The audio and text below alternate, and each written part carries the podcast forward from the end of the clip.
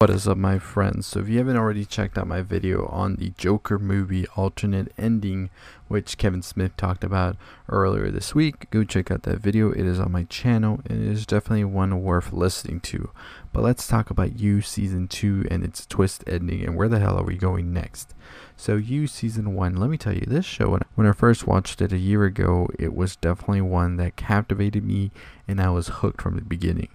This Season 2 works kind of same way, but not as the season one was. It's not as like the magic isn't there anymore, and it feels kind of repetitive at points. Nonetheless, I did enjoy it. So, Joe moves to LA in season two. He's trying to escape Candace, his old um, lover before Beck, who has come to haunt him by the end of season one. And in season two, she says she's going to ruin his life just as she had her life ruined by him.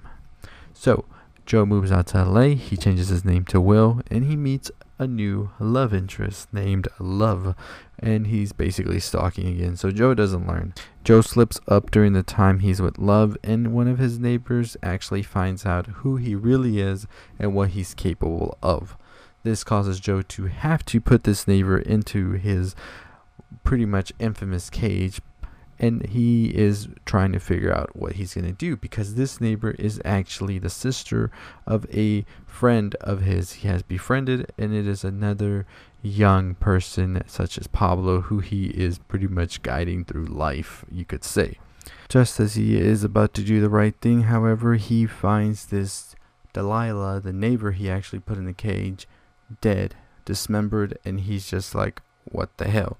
I didn't do this what have you. Candace is there. She locks Joe in the cage. She calls Love to come and see what's going on. Pretty much we're like, game over, Joe. You've been discovered. You're losing Love, and you're going to jail. Love shows up, and just like that, Love turns psycho as well, kills Candace, and actually lets Joe free. And she confesses, I killed Delilah because I wanted to be with you and I didn't want you to be discovered.